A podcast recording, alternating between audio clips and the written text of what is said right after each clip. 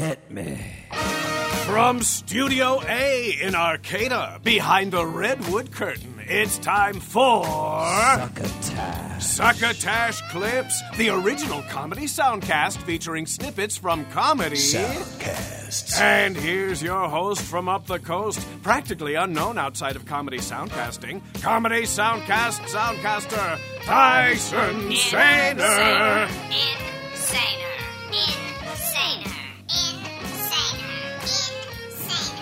Saluton, estes me, Tyson Sainer, your host and extremely anxious new father for the duration of this episode of Succotash, the Comedy Soundcast Soundcast.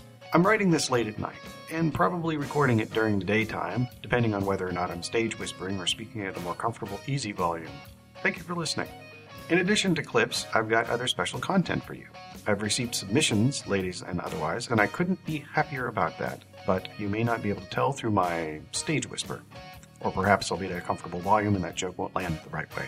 Maybe I won't read this line, and it will still be on the blog at www.succotashshow.com as an Easter egg. Well, I have to read it now. Anyway, let me take you on a journey through our menu of items tonight. We've got a double dose of Raging Moderate Will Durst Burst a Durst segment.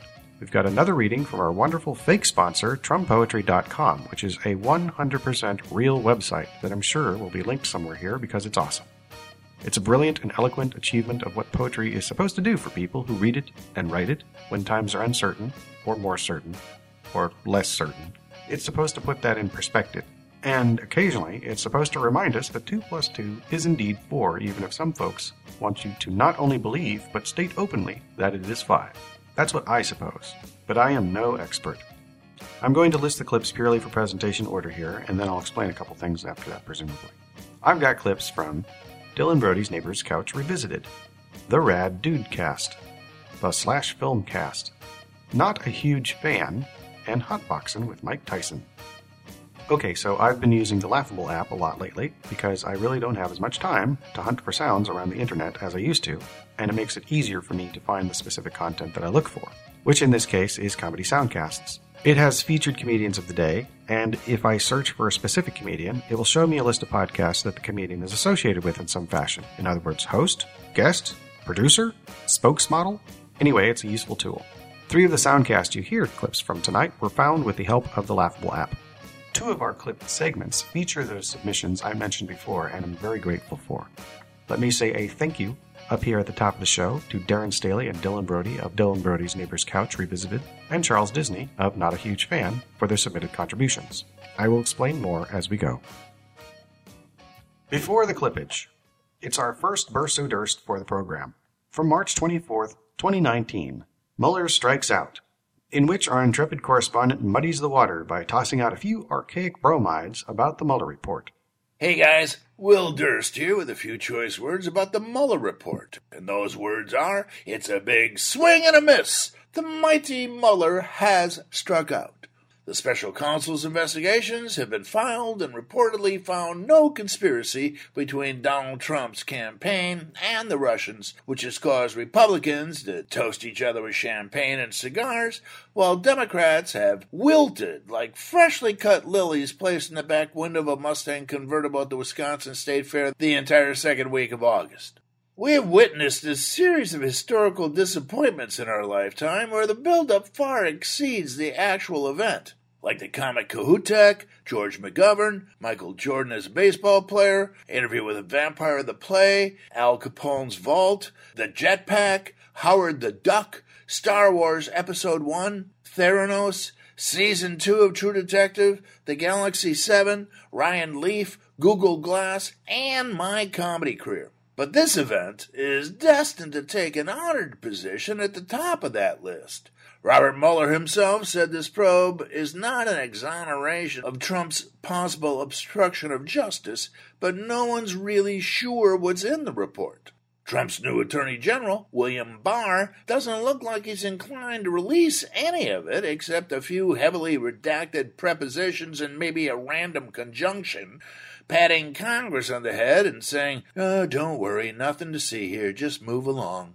But it's doubtful House Democrats are going to go gentle into that good night. Meanwhile, the president is so happy he's dancing little pirouettes of joy, chanting, No collusion, total vindication, like a parrot with Tourette's syndrome. He's also changed his tune on the special counsel, Honorable Man, Great American. Wouldn't be surprised if he invites Robert Mueller down to Mar-a-Lago for a golf excursion. Of course, he'd probably still cheat. For Succotash, the comedy soundcast, soundcast, I'm Will Durst. Okay, let's dig into the Soundcast clip section. Right? Right. Recently, myself and former host, now executive producer Mark Hershon, were guests on Dylan Brody's Neighbor's Couch Revisited, a podcast about a podcast, as it calls itself. It's hosted by longtime podcast personalities Darren Staley and comedian Dylan Brody, whose names would be familiar to longtime listeners to Succotash, the Comedy Soundcast Soundcast, as well as anyone who just heard me mention them in the introduction that I wrote after having written everything before the sentence up to the word recently. Now, Darren Staley, who is Crobama on Twitter, using our Hightail upload link, sent along two classic clips from Dylan Brody's Neighbor's Couch, a podcast he has resurrected, hence the revisited part of the title. I'm going to play these back to back with a small break between for setup purposes. In the first clip, Dylan Brody and Craig Shoemaker had a falling out years ago, which leads to a great discussion of comedic responsibility in a sensitive world, and your humble host is deemed unhelpful to the exchange. at the same time that those of us who are hyper conscious of uh, language that we might find offensive need to be careful about how we approach people about language that we find offensive. Uh, I think we, as people who sometimes get corrected on our language, and I can give you an example of this, You need to be open to the idea that we are already working from our own unconscious biases, and sometimes we need to adjust our language because we are suddenly informed it's being perceived other than how we intended. Um, Have I? and that's also vice versa. It's, it, it's how Yeah. you're seeing a performance is also you have been informed in a certain way and accepted certain mores and standards and so on. So you're also Yeah. seeing it through your own lens and maybe even a sensitive lens to these things, which I have always said. I had a big discussion, five hours with my friend the other day. Five hours where it got very, very heavy. And I've always believed that sometimes these are projections of things we don't want to see in ourselves. That maybe we, maybe we used to be like that, or maybe we have thought these things. And that's what I'm always believed that we're all one on the planet. And sometimes we don't like our own reflection. there was a joke I had to change in my act, and there are comics who argue with me on this because I changed it from a funnier joke to a better joke, Mm. and there are comics who don't believe that that is possible.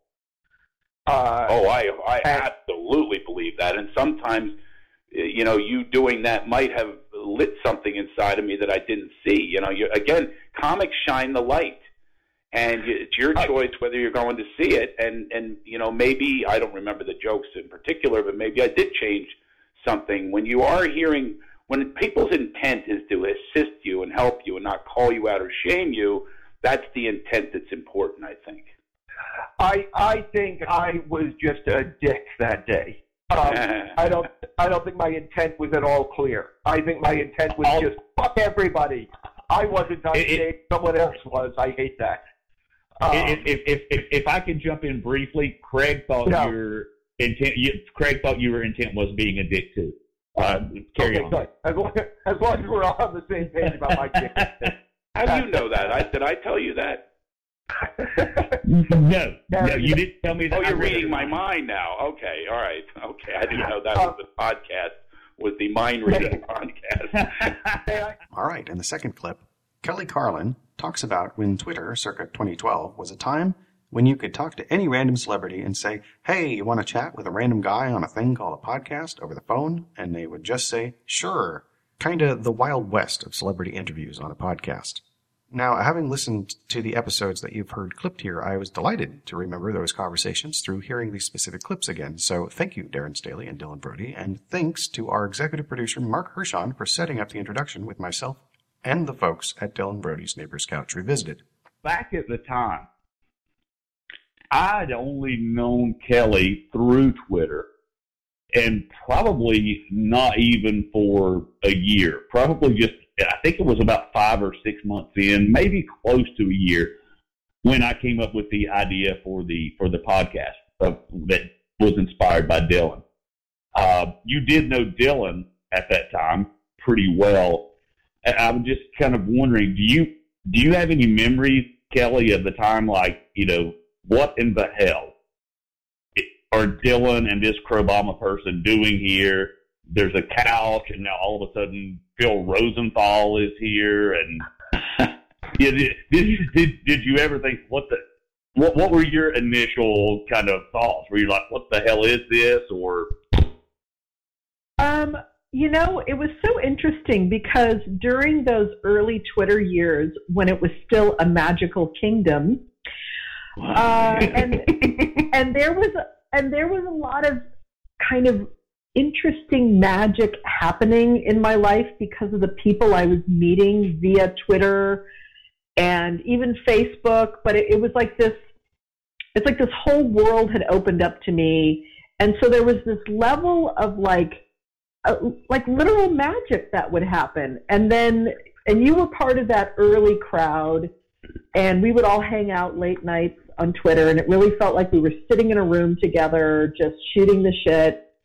And it, it I just saw it as another like vortex in this wild space where we could talk to anybody, any celebrity, any hero, anybody, and sometimes it clicked, sometimes it didn't.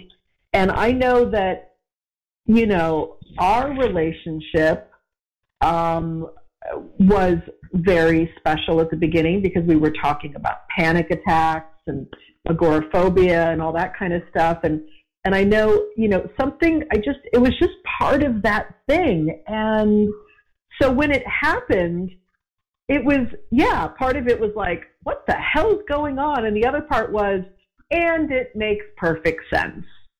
Wow. yeah, Yeah. yeah. It, it, it, it, it's so crazy. I, I was thinking about this on the ride home from work today. Now that I have a, a real job, uh, it makes me almost want to throw up. But but on, I, I kind of I, I had a I had a memory today. Um, Ed Begley Jr. was on the was on the podcast, Mm-hmm. and which was crazy massive for for what it was. Um, and he was telling me like just in a a regular just like this was something that I could make happen in five minutes. He said, you know, and of course the this is this in a different context now because we know some things we didn't know at the time. But he said, you know who you should have on your podcast? And I was like, he said, Kevin Spacey. He does great impressions. You should you should you should give him you you should give Kevin Spacey a call because he's so much fun. And I was like, dude, I don't even know what the fuck you're doing on here. and now you think I'm going to just pick up the phone and call Kevin Spacey? so it, it Uh. was, it, it, it was just, it was just such, like you said, just such a, a, a crazy time, a crazy moment. And, and that's kind of, you know, this, this new, the, the revisited podcast is just kind of looking back on that, on that moment and how, uh, Dylan and I talked about this. Paul and I talked about this. You know, Twitter was just something for for a little circle of us. All right. And here's that clip of Mark Hershon and myself as guests on Dylan Brody's Neighbor's Couch Revisited as promised from the episode posted March 29th, 2019, entitled Dylan Succotash. Let's go ahead and bring in um, Tyson Sainer, who is the current host of Succotash. How did uh, we talked about this? We, we usually talk about Tyson off air. Um, so, so even though Mark has told me this story off air, how did you come into the uh, to the succotash world? And and were you briefed on the couch that didn't exist when you did come on before you came on? Um, honestly, I yeah, I was not I was not briefed about the couch. I had not heard uh, about it except on the clips on the show. I believe uh, that um, uh, how I how I started intersecting with Succotash is that I was uh, doing some video clips for YouTube for a show called Combat Radio, and uh, Com- Combat Radio gave Succotash a shout out on a show and uh, you know and mentioned Mark Hershon. In fact, actually, Mark Hershon had been a guest on Succotash. I mean, sorry, at on Combat Radio at some point.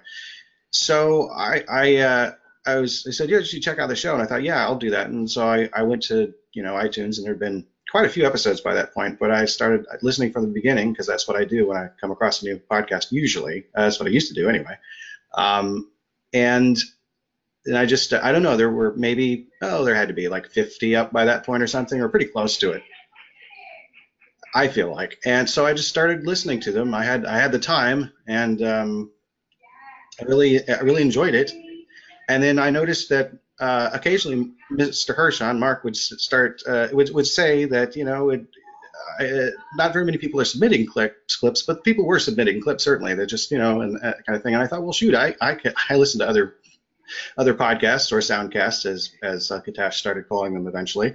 Um, why don't I do that? So I think I sent in two at first or something, just because they were Yeah. from two, from two different shows that I was listening to. I think one probably was uh, was uh, Nooner over on the uh, Kevin Smith's uh, Smodcast Internet Radio, and I don't remember what the other one was. Might have been Tell Him Steve Dave or one of the other shows that was on there on that network. It's uh, it, it feels like that's probably what it was. And I think you're um, right. I'd like to claim it was Waking from the American Dream. Um, Oh, Yeah, yeah. it could have been. Kel- podcast that I always support when I can. Kelly Carlins, yeah, I, I actually uh, had her on as a guest, and we're sort of friends now, and played clips a number of times from her show. Love that show. It's a great show, and she was a great guest on. Uh, Kev- I had heard hi- her on uh, Kevin's uh, morning show. Other than that, it was uh, I don't remember which, probably the SModCo morning show or something like that, or maybe it was Plus One per diem at the time. Uh, that show is now not really in production, but uh, yeah, she she came through there and she sounded she was fantastic. I loved uh, listening to her. Heard she was going to have a podcast, so I did start listening to those early ones. Um, Wow. I do run my mouth when encouraged to, don't I? I'm at peace with that, however, because speaking is a plus on soundcasts, and I need the practice, clearly. So if you would like to have me as a guest on your soundcast, you have a taste of what it would be like. Thank you again to Darren Staley for sending those clips. There is one small thing, and I hate to mention it. In the episode description of Dylan Succotash, in which the audio of myself going on and on can be heard, it lists me as Tyler Sainer. It's interesting because, according to my parents, I was very nearly a Tyler, but it was not to be. Anyway, it's no biggie, and it gave me the opportunity to talk about my parents for a second, so that's cool.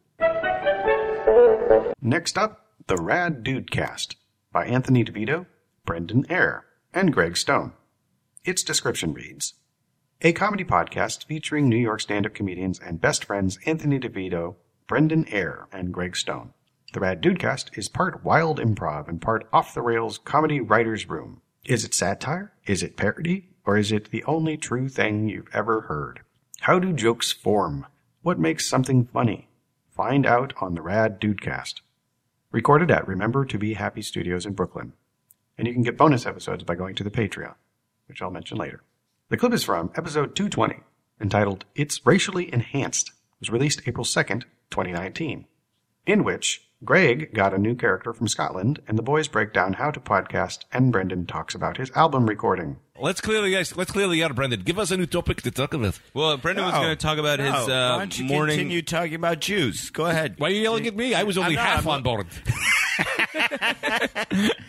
Uh, you were going to talk to us about morning news. oh yeah, so Morning snooze. I was fine. Uh, that's hurtful. What? Your morning snooze. You call my s- story a snooze. No, I'm calling the morning news the morning Yeah, snooze. he was. mo- That was more an I like an on the- action movie. I like to wake up to uh, Rampage with The Rock. So I find I watch it every morning. I always find when you do promotional radio, Uh, mm. even if the guys are Aye. annoying, Mm. even if they're annoying, they know what they're doing. Mm-hmm. Like even when they suck and it's boring, they know to set you up to be funny. Mm-hmm. I never find that often. Very rarely is that case with the news. Like I've only done the news, I think, like five times. Mm-hmm. Most places, most clubs don't have you do the news anymore. But like I, I think I've done it like five times, and they. uh they just the news guys they're not used to dealing with comedians so they don't like they don't give you space to be funny and they don't fucking play off anything and so this guy was just he frank was just cutting me off, like just asking me these questions about where I grew up, but Mm. like then immediately cutting me off, you know, so I couldn't be funny. Mm. So then I said I was trying to lighten the mood because their bathroom was broken, you know, and uh, I really had to pee, Mm. you know. And I go, Frank, I gotta be honest, your bathroom's broken. I've never had to pee this badly on live television, you know, Mm. which is not that funny. No, that's great. But lighten it up a little. Yeah. bit. Let's get the subject Sure. matter onto something. Let's get this a little weird, Mm. Frank. You know what I mean? Mm. And then Frank doesn't even crack a smile and just looks at me for a second, then goes, "Do you?" Often find that when you're performing comedy, the audience has to get up to urinate, and just look, it just looks at me. Ice King right there. the Ice King. That and I the go, king of the ice. I go, Frank. Given's the I go, ice. yeah, but not any more than any other comedian. I don't know what you're trying to say. like, I don't know what kind of dig this is. I'm a Yes. pee-related comedian. Yeah, they do, but I don't. I don't know what you're trying to insinuate. But yeah, just the normal fucking Mm. amount. Yeah, equal. You dick. Equal. Like, yeah, Equal equal. They we were selling drinks there. Yeah, they Mm. pee, but they come back. Stone people like to take a big old deuce. My crowd, 15 minutes through, they take big shits. The whole crowd. And I, I do an int- I do an interval. Yeah, Greg does a shit break. I do an Every interval. one of his I do a sets. compare. it's French for interval. Compare. Compare. I learned French in Scotland too. One guy. really? I don't know. What's your name? Brendan. Great. I'm not breaking character the whole podcast. Th- that's fine. All right. Uh, That's who I am now. and you must accept me. Uh, I do. I, Open arms. I'm into it. Yeah. Now, I like it. uh, It also makes me talk less because I have to think about it. right, So I think that helps the podcast. what uh, can you tell us a little something about uh, what? Uh, give us a little rundown on what you did in Scotland. Oi. Did a lot. Went to a bunch of uh, action figure stores. I went to this place. they do. They have a lot of toy stores there.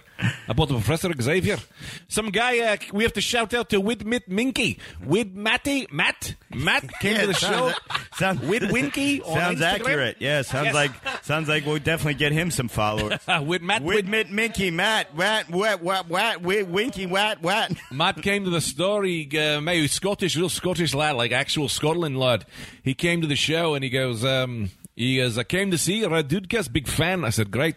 He brought me two comic books and he goes, I don't know anything about comic books, so I just picked any two. and he gave me two random comic books. One Luke Cage, great. One The Origin of Wolverine's Son. Nobody gives a shit. But I was so happy that he went, I just popped into a comic book store, picked anything, gave it to me. He goes, hope it's worth money. And I went, and I go to him, I go, uh, what do you, he came, three piece suit, looking great. Uh, vest, beautiful shirt, great pants, got his Greek girlfriend. And I go, uh, you look great. He goes, these are my fancies.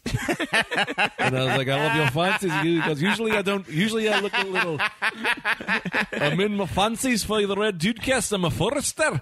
He cut down trees. I go, aye, you get, aye, you get a little action in there. He goes, aye, aye, fuck a squirrel, fuck a bear, fuck my wife. Who cares? Half of that story was made up. You could pick which one. Well, Rand, Rand, Rand Paul? Rand, no, Rand at Barnacle Ann in Cincinnati. He's Mm, already got aye. he's already got a place set up to take you. He said there's a guy there's a guy at the flea market Ooh. that's got he's got every uh, every Marvel legend there ever was, plus a, a just a, a um, giant bin full of spare parts, and then another giant bin full of every build a figure part Oh, ever made. And he Aye. goes, he goes, I'm taking Greg there already. I said, don't bother. He's already got it. I'll, t- I'll tell you this: I have every Marvel legend ever made, but the spare parts turns me on. yeah, I could use a couple extra hands, a couple arms. yeah, yeah, yeah. That's what I like. Yeah, Get yeah. a six, make my own custom six-figure, six-arm man. Now you can find that Patreon at patreon.com forward slash raddudecast. That is R A D D U D E C A S T. The show can be reached on Twitter and Instagram at the Rad Dudecast, which is T H E R A D D U D E C A S T. Anthony DeVito can be reached at capital A N T H O N Y, capital D E, capital V I T O underscore. Greg Stone can be reached at G R E G S T O N E underscore. Brendan Eyre can be reached at airbud. And you can find the Rad Dudecast on Libsyn at theraddudecast.libsyn.com. And Libsyn again is L I B S Y N dot com.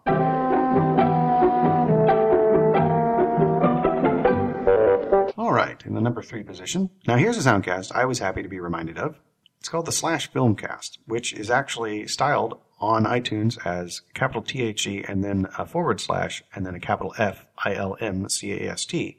Then in parentheses it says AKA the Slash Filmcast, where it's written out as a capital S L A S H and then Filmcast, all smushed together, by David Chen, Devindra Hardawar, and Jeff Cannata.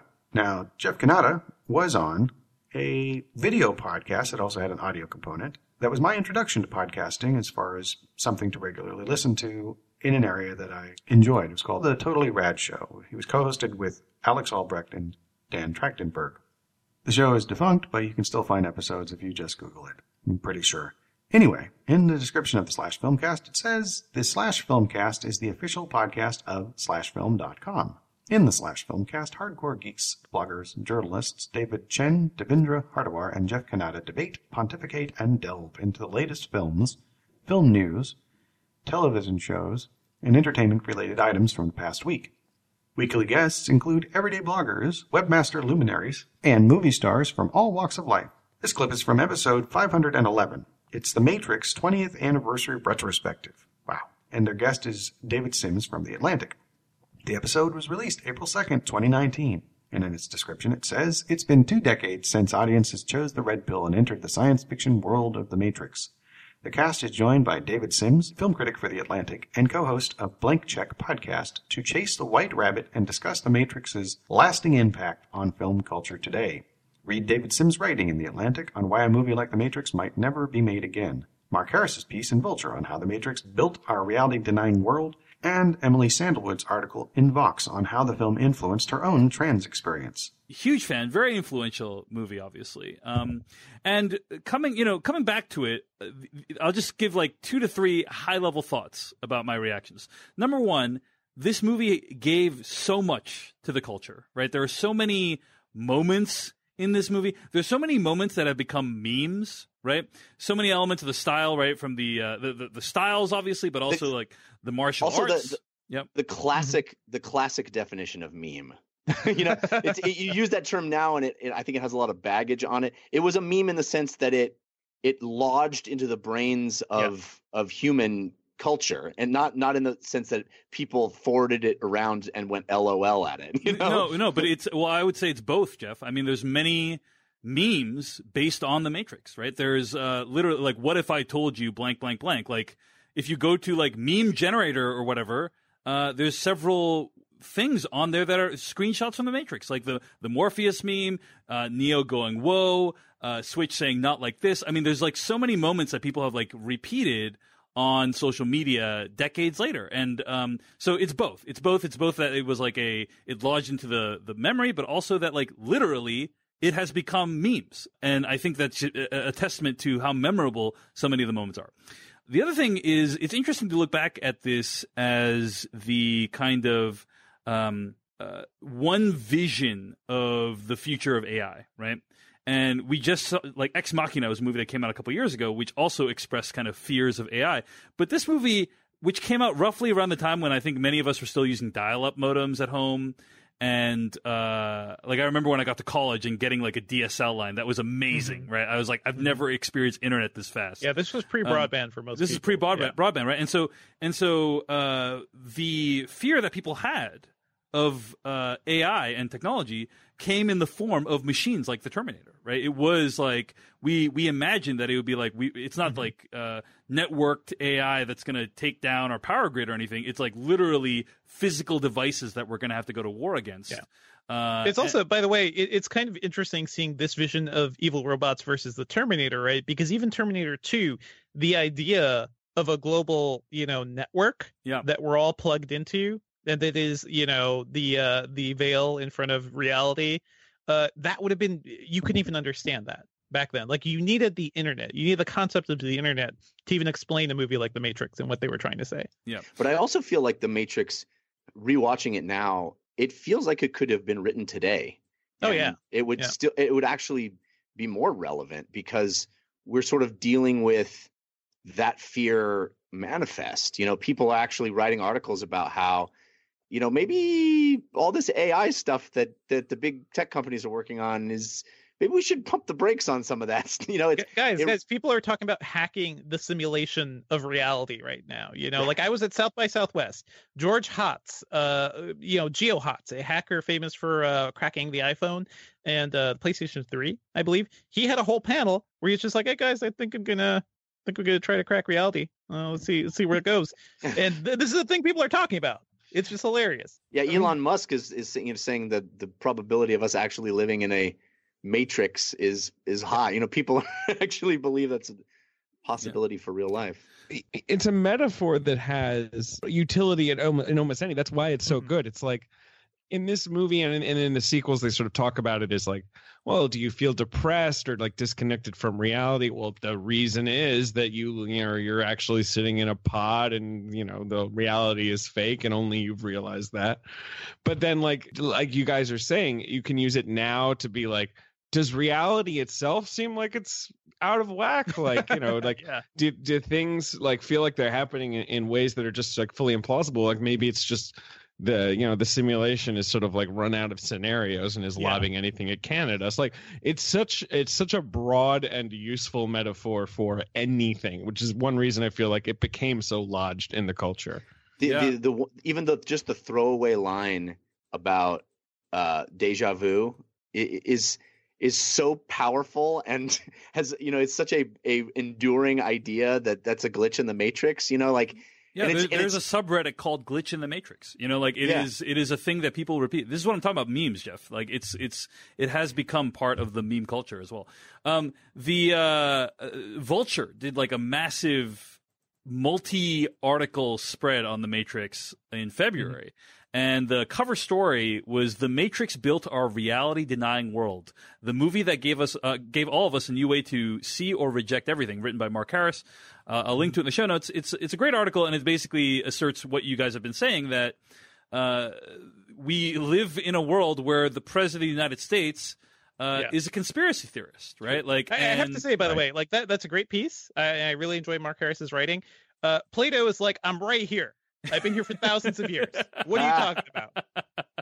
Uh, fair enough, fair enough. But yeah, I mean, um, we we live in a world where like we, our president's conspiracy theorists, where like uh, people talk about fake news, and where there's like so many uh, ways readily offered to reject reality, and the Matrix kind of feels like it it foretold uh, the modern era of doing that. So, um, Well, and, anyway, and Vindra mentioned specifically the people who are most passionate about rejecting reality and finding conspiracy theories use the blue and red pill as their central metaphor for that. Yeah. I mean, while, they- while totally missing the point of everything, but yeah, yeah, exactly. It is. It's an it- Ouroboros. You know, it's it's eating its own tail. yeah, I mean, it is tragically ironic that uh, you know, you know this uh, movie, which is created by two trans women, uh, and I, I think it was I was reading on Vox that it's like the probably the most well-known and successful piece of art created by uh, transgender people uh, is has been co- kind of co-opted in that way, and many people read the Matrix, in fact, as a uh, allegory for coming out as transgender. Uh, we're, we're not going to get into that allegory too much on this podcast because you know I don't know that we're super well versed or equipped to do so, but that is like kind of part of the culture of this film is like that allegory and how really despicable forces have co-opted it. So. Um, it is a shame, but uh, we, we can appreciate the movie as it was intended. You can reach out to the show on Twitter at slash filmcast. That is at S L A S H F I L M C A S T. David Sims can be reached at David L. Sims, D A V I D L S I M S. David Chen at Dave Chensky, which is D A V E C H E N S K Y. Devendra Hardawar at capital D E V I N D R A. Jeff Cannata at J E F F C A N N A T A. You can email the slash filmcast at slash filmcast at gmail.com. And you can find all their podcast episodes at www.slashfilm.com. This episode of Succotash is sponsored in part by TrumPoetry.com, a chronological ode to a fake muse. Enjoy a rhyming spin on the news of the day every day, as well as over 500 archived daily verses thoroughly covering the White House, America, and the world with a sticky caramel coating that's impossible to remove. That's T-R-U-M Poetry.com. Everything you need to know in rhyming couplets. TrumPoetry.com. Yes, our big sponsor, TrumPoetry.com. So our two selections for the program are short, and they are from days that were back to back, starting with April 1st, 2019, uh, number 660. Oh no, here it is, April 1st. The timing is really the worst. While surrounded by goons, half-wits, and buffoons, it is for the wise fool that I thirst. And then from April 2nd of 2019, number 659. Disaster reliefs on the shelf. Thanks, McConnell, you fetid old elf. You find money for tanks, Israel, and the banks, but America can't help itself. Right? Right. All right, in the number four position, it is not a huge fan by Charles Disney. So yes, we got a clip from Charles Disney, a stand-up comedian who hosts Not a Huge Fan. Yes, Charles Disney submitted his show through our Hightail site with a little note that says, Hello, our podcast, Not a Huge Fan, is not categorized under comedy, but I'm a stand-up comic, and we have a number of comedian guests, so sometimes it is funny. Attached is a clip from a popular episode from the end of last year. Thank you for supporting other podcasts. Sincerely, Charles. And thank you, Charles, for supporting this podcast, or Soundcast, with your contribution. For your information, his program is under Society and Culture. And his iTunes description reads Be the first to know what's trending in pop culture and in the minds of Hollywood obsessed youngsters with everyone's favorite entertainment news and talk show. Not a huge fan. Hot goss boss Isaac Simpson joins forces with celebrity dish Dr. Charles Disney to scoop steamy Hollywood gossip, dirty dark secrets, and hot takes on hot topics, all combined in a sleek infotainment package you and your friends won't be able to stop listening to. Your celeb experts chit chat about everything from relationships to who's in rehab this week and more. I don't know what episode this clip is from. I was reflecting with some solemnity about the events of September 11th. Oh, oh boy, I know where this is going. And uh, one thing that really helped me through it was the incredibly good Mm. writing about September 11th. that was taking Amazing. I place love when people post about social 9/11. media. Yeah, Just like r- just let me try and drum up some likes. from- really meaningful. Yeah, po- no, right. Isaac, please. Why are you suggesting yeah. that these What are you talking about? posts these aren't sincere? people, these people are selfless. Yeah. They're they took really- the time to reflect Yeah. On our long national nightmare. Let me okay. um, let me read some of these to you. I think I think you'll find them as as moving as I did. Here's one. I'm chronically late everywhere. I get it from my dad. He is never on time to anything. He used to take the path to World Trade Center every day and walk to work. On September 11th, 2001, he made it to work by 8:45 a.m. 8 blocks down the road from World Trade Center. The lights flickered as he Oh placed my his newspaper God. on his desk. The nightmare of that day began.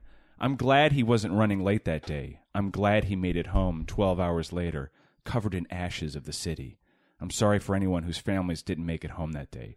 My point is, go call your families. Hashtag never forget. Oh my lord! My point is, go I'm call your deeply families touched by that. when I begin the story by saying, I'm chronically late everywhere. Because this story is really about me. I don't even understand what happened. Was he late or not late? Yeah. Like was No, uh, he was he was on time that day, right? Yes, I get the on implication he was on time, but he was always late on other days. Well, but wouldn't have been But also, better. how, Would how have been better if he wouldn't Hold have on. got there. Here- I'm here's glad he's late because I'm glad he's dead. No, the key here is how far away from the World Trade Center he worked. Doesn't Yeah. it say in Eight that? blocks. Eight eight full blocks. So what the fuck difference would it made if he was late? None. Zero. So what does lateness have to do with Nothing. This entire... Again, it's to include this person in the No, story. listen, Yeah, that, that was a very somehow I moving need to- piece. No, that's I'd like right, to I'm hear sorry. another one. It's like let me justify, you know, writing this, you know, beautiful paragraph that you know evokes never forget. Let me get that hashtag in there, Yeah. just so people really, you know, maybe No, some other people. Isaac, people. they're writing that. it out of selflessness Yeah. to share their experiences, I think not it's to really get social media likes. This bring this brings dare you. Americans together. Here's another one. Oh, it Can you be does. patriotic for a minute? So this person took a picture of their little son at the Ground Zero oh. Memorial, and they posted, "He wasn't even born when it happened, but whenever we visit New York, we come here." Hashtag never forget.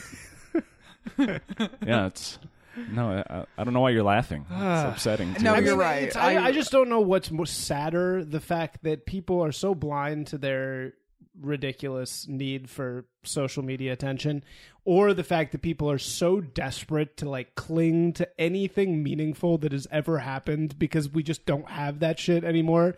That they're just like willing to get all emotional about this. Like, Well, don't you think so people uh, people just want to be part of a narrative? I mean, it's just like think about people in the Middle East where it's like 9/11 happens just like weekly. you know what I mean? Like, and, and they're like sitting here being like, "This thing happened so long ago for five seconds, so far away from most of you," and you know you're just still like trying to grind whatever meaning you can out of it because like your lives are so vapid and meaningless. You know? right. They just go to you know Bed Bath and Beyond. Yeah, and- right. I, I disagree with you stuff. guys. I think these are really sincere. Okay. And then this is, People are I think fucked. this is the, Facebook is the, The worst best place. the most touching Oh, the most touching. one. Okay. And I think um, this will turn you guys Okay. onto my side. I cried all night and I called in sick the next day after actual 9 11 so I could keep crying.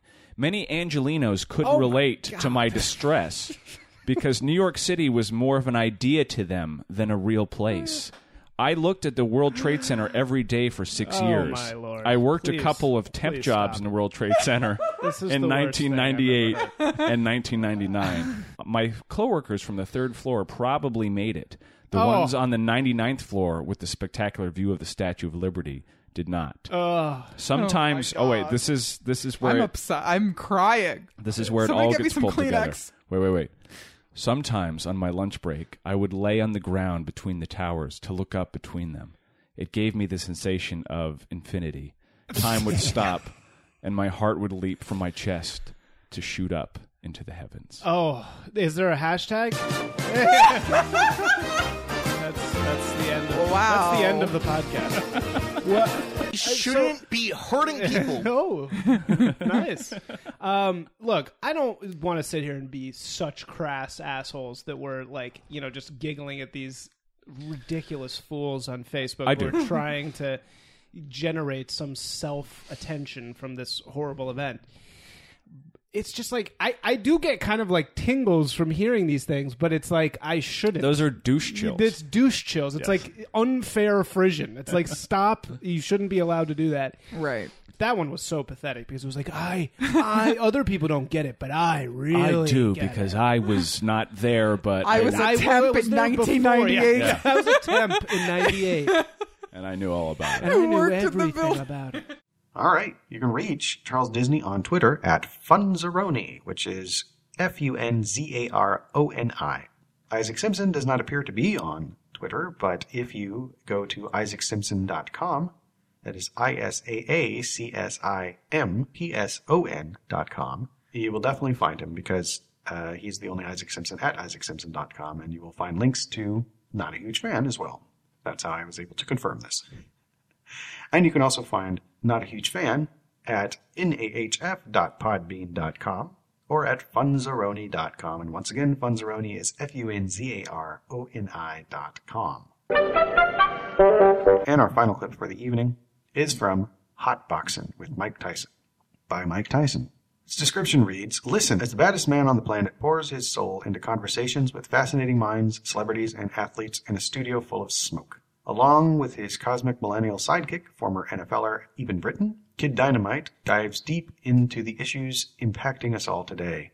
This show will change the way you see the world. That's a great description. Um, the clip is from an episode featuring Joey Diaz, released March 5th, 2019, and its description says Outrageous comedian and actor Joey Diaz from The Longest Yard and The Degenerates on Netflix stops by Tyson Ranch for this hilarious episode of Hotboxing with Iron Mike and Big Eb. Or is it Big Eb or Big Ebe? Eben? Big Ebe? Big Eb? Big Ebe? Not sure. I'm sure somebody will tell me at some point in the future. In this laugh out loud episode, the fellas dive into growing up in New York City, making the most out of life behind bars, and how good it feels to be here to tell the tale. Be sure to check out Joey Diaz's podcast, The Church of What's Happening Now. Yes, and I've definitely clipped that on Succotash before. Perhaps not during my tenure as host, but uh, fairly recently. Has to be within the last two years. I was born in New York in 87. St. Vincent's. lived in Brooklyn, Brooklyn, and Park Vincent, Slope. Brooklyn, where Atlantic Slope. Avenue? Uh, we were on 14 or 12th Street between 8th Avenue and Prospect Park. I know that place. I was already gone. I was doing time. Wow. In '87. Wow. No, '87 was when I got in trouble. Everybody was doing time 88. in 87, 80. In the 80s, everybody was locked up. Hey man, you Wow. know you make mistakes, and Everybody was and locked and the funny in thing the is, Monday I posted the picture of the guy I kidnapped in 1987. He came to my show this past weekend in Tucson. Wow. I've been in touch with him for about five years. I apologized to him like a man. It was a drug rip, Mike. It was uh, he had two kilos of coke, and I was young. I was stupid, you know, and uh, I made a mistake. And with another guy, and we fucked up. And I did, you know, he didn't even testify, Mike. He didn't even testify. The other guy, my partner in it, testified against me. And then I plea bargained to zero to six. The judge gave me four with a, a, cont- uh, uh, and Cordy told me to fucking come back in 120 days. And if I behaved myself, he reduced my sentence, and they cut it to community corrections. And that's the hardest thing I went through. Prison ain't hard. It's that community corrections. That's how they hang you, because you can't do Make shit. one mistake. You make you can't be in a bar. Your your life is six to six. You know, basically, you have to live under a strict life, and even then, like I said, I was. And if your friend's a felon, he better walk right by you. He better yeah, not slap you can't talk five. to him. You can't. Yeah, you uh, better not say, "Hey, man, I'm glad to see you." You better just walk right by you. It's a hard life at that point. But you know what, man? I did it. I paid my debt to society. You know, I got divorced. I fucking lost everything. I started again. And the only thing that I could think of was comedy. And I just wanted to be a regular comedian. I wanted to hide. And I ended up in Los Angeles. And the next thing you know, I was like Richard Gere in Office and a Gentleman. I had nowhere else to go. Mitzi Shore, God rest his soul, gave me spots, spots, spots. Then a dude, Joe Rogan, I put he came into my life, and he taught me how to be a professional. You know, and uh, here we are, twenty-seven motherfucking years later. Comedy saved my life. You ever, think, you ever think about doing residencies in like Vegas or anything? I just did Treasure Island Yeah, Friday, and it was tremendous. I really liked them. I did the South Point before; they were very nice, also. But it's time to, you know, move on up a little bit. I- I'm 56. I got one foot in the grave, one a banana peel. I got a lot of life left in me, dog. I got a lot of life, life left in me. So I still do my little every two weeks on the road. I got the podcast. I, I, I got the kid. It's, I got to talk to you about something real quick. I taped my kid. You know, I'm Cuban, and Cubans are very proud of their boxes. So uh, I taped my kid hitting the mitts, and I sent it to my uncle. He's 80. And my uncle came back. He goes, You tell that fucking teacher of hers that we're distant cousins of Kid Chocolate. Yeah. Right? So I know that part of your fucking uh, genius is that you watched a lot of tape. There ain't nobody that can tell you a story about a fight. His name is Eligio Sardinas. Sardinia, Sardinia, compadre. Sardinia, you know what Sardinia means in No, Spanish? it's Spanish Uh, name, but that's from Spain. Yeah, right? that's yeah. just, no. Sardinia means uh, uh, what are those things that you eat in prison? Sardines. Sardines. Fish. Sardines. Yeah. So Sardinia, yeah, kid chocolate, Sardinia. When you're in New York, and I was, and I lived in a, uh, in Union City, is the second biggest Cuban population in the country. A big shout out to Lucio Fernandez. And uh, when before you got into a fight when you were Cuban, the first thing you told the motherfuckers, listen, before we box, I just want you to know. My cousin's kid chocolate. Really? No, no, but it's a fucking island. We're all Yeah. cousins. I did the 23 Nah, and me. I- I'm I'm 40% African. What the but, fuck? but I'm just saying that the fact that he was that popular, He Kid was- Chocolate, he really was that, that Yeah, I remember. I- watched a lot of films about him. That's why I knew his How name. good was he? He was magnificent. Did he really fight 25 times in one year? I listen. I wouldn't doubt it. Listen, he had hundred amateur fights in Cuba, and he was undefeated with like 85 knockouts. Is that true? They said they redid it. The historian went in. And he, he, um, only had 50 Dick, knockouts. Let me tell you something about Kid Chocolate. Drop it on me. I'm Let me fucking tell you something about Kid Chocolate. It's not some things not something. Kid Chocolate was very promiscuous, you know, and the, um, he fought like he had a lot of disease, like venereal diseases and stuff. I believe that's how he, that probably he got sick and stuff. He got sick from venereal diseases and stuff. These are the legends that I wrote, that I read and stuff. And I saw, then I saw pictures of him. Um, I believe it was um, what what year was it? It was something happened at the you. Um, I, I watched it on television. Um, and I think after I'm gonna look on YouTube and see they showed pictures of him in Cuba, like in the 80s, like in 80, 84, 88, something to that effect. And he was he was just old, broken down man, but he was a magnificent fighter. He was so inspirational for fighters like Archie Moore, Henry Armstrong, because when they saw him fight, he was um he made more money than the heavyweights. He made like a hundred thousand dollars a fight in one particular fight or something like that. And that's why he was so popular. Everybody just loved him. Everybody he, they made songs. Um, wasn't going to make songs about him.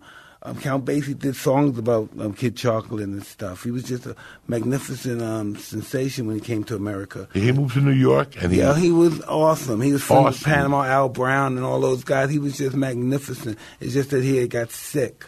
Did you watch a lot of tape on him and I study watched him? everything that he got. I watched him fight Fidel LaBarba. I watched him fight all those guys that um he had. He was a magnificent fighter, man. Kid, um, he fought Tony Candelario. He fought all these guys.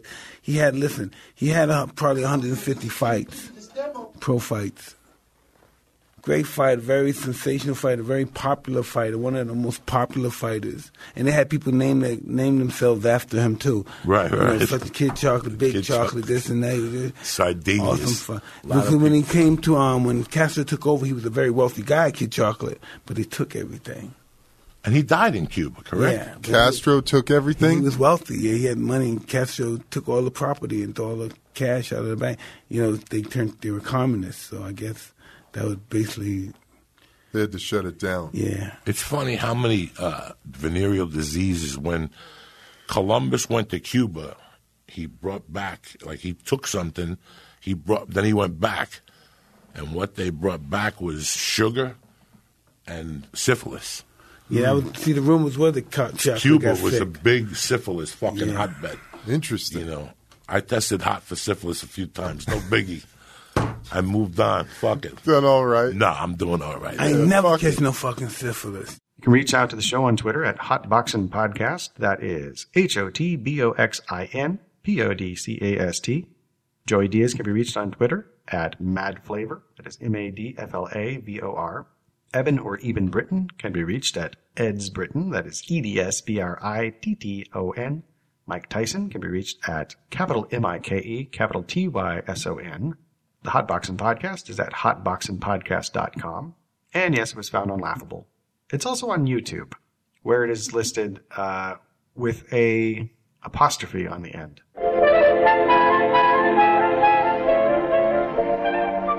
And before we go, indeed, before I give my ending spiel, we're going to end tonight with our second burst of Durst from March 28th, 2019, Prime POTUS Pitch, in which our intrepid correspondent wiggles with excitement over the hurling of a horsehide. Hey guys, Will Durst here to say forget the tulips. Ignore the robin. Do not let the hummingbirds, awakening bears, or egg coloring kits on sale in the grocery store fool you. The date of the vernal equinox, which was a week or two ago, doesn't matter a whit, because the true beginning of spring is that bright and shiny day that baseball season starts. There's your rebirth, boys. The slate has been wiped clean and anything is possible. This is next year. Although it seems the president might disagree with that sentiment. In lieu of throwing out the first pitch at the Nationals home opener, Donald J. Trump encouraged his newly appointed Attorney General to throw out the First Amendment instead. Nobody knows why the Oval Office Oompa Loompa refuses to drive the 2.9 miles from the White House to Nationals Park. It's not like he has to do it every game. Once a year. That's what presidents do on opening day. Since William Howard Taft in 1910, 109 years ago. They don't call it the American pastime for nothing, you know. I bet if Vladimir Putin asked, he'd do it. Kim Jong Un? Oh, yeah, sure. Hell, FDR did it from a wheelchair, for crumb's sake. It's not like he has a candy ass arm either. In 2004, he landed a Trump helicopter in the middle of center field and threw out the first pitch at a Somerset Patriots game, throwing a pretty damn good high fastball. Hell, if Curt Schilling had thrown that pitch, it would have been called a strike. Is President Snowflake afraid fans are going to boo him? Everybody likes baseball. Even ogres and trolls and troglodytes like baseball. And yes, that includes George Will. On this end, we're picking the San Francisco Giants to go all the way. Hey, uh, guy can dream, can't he? For Succotash, the Comedy Soundcast, Soundcast, I'm Will Durst. Play ball! Go to willdurst.com, that is W I L L D U R S T, to find the Will Durst Journal, which is comedy for people who read or know somebody who does. And you can reach out to him on Twitter at Will Durst. Right? Right. And there it went. One more episode of Succotash, the Comedy Soundcast Soundcast in the archive at www.succotashshow.com, where you can hear past episodes of the show featuring original host, now executive producer Mark Hershon, planting and tending to the crops that would grow to yield this current and also aforementioned Soundcast. I'd like to again thank Darren Staley and Dylan Brody of Dylan Brody's Neighbors Couch Revisited, or DBNCR as I will think of it from here on out, and Charles Disney of Not a Huge Fan for taking time out of their day to send me content to help a fellow Soundcaster out. It's a pretty big deal, and I appreciate it. Well, it's late, or at least it was when I wrote this, and I must try to capture sleep when I can. I apologize if some of these recent episodes have been more than two weeks apart, as was my original goal. My current goal is to have episodes for you that post two weeks apart when it works out that way. At any rate, I'll shoot for more often than not. I do enjoy making this program, and I appreciate your kindness, patience, and support. Thank you again for listening, and if I could, might I intrude upon your kindness the teensiest bit more and ask you to please pass the succotash? You've been listening to Succotash Clips, the comedy soundcast soundcast with your host, Tyson Sainer. Brought to you by Henderson's Pants and. Imagine your company's name right here. Find us on the web at succotashshow.com, on iTunes, on Stitcher Smart Radio, on SoundCloud, on YouTube, on Dunder, on Blitzen, on iHeartRadio, and on a laughable app. You can hear us streaming and like us on Facebook. Follow us on Twitter at Succotash Show. Email us at Tyson Sainer at succotashshow.com. or call into the Succotash hotline at our toll call number 818-921-7212. That number again is 818-921-7212. You can also upload clips from your favorite comedy soundcasts directly to us by using our direct upload link at hightail.com slash u slash succotash.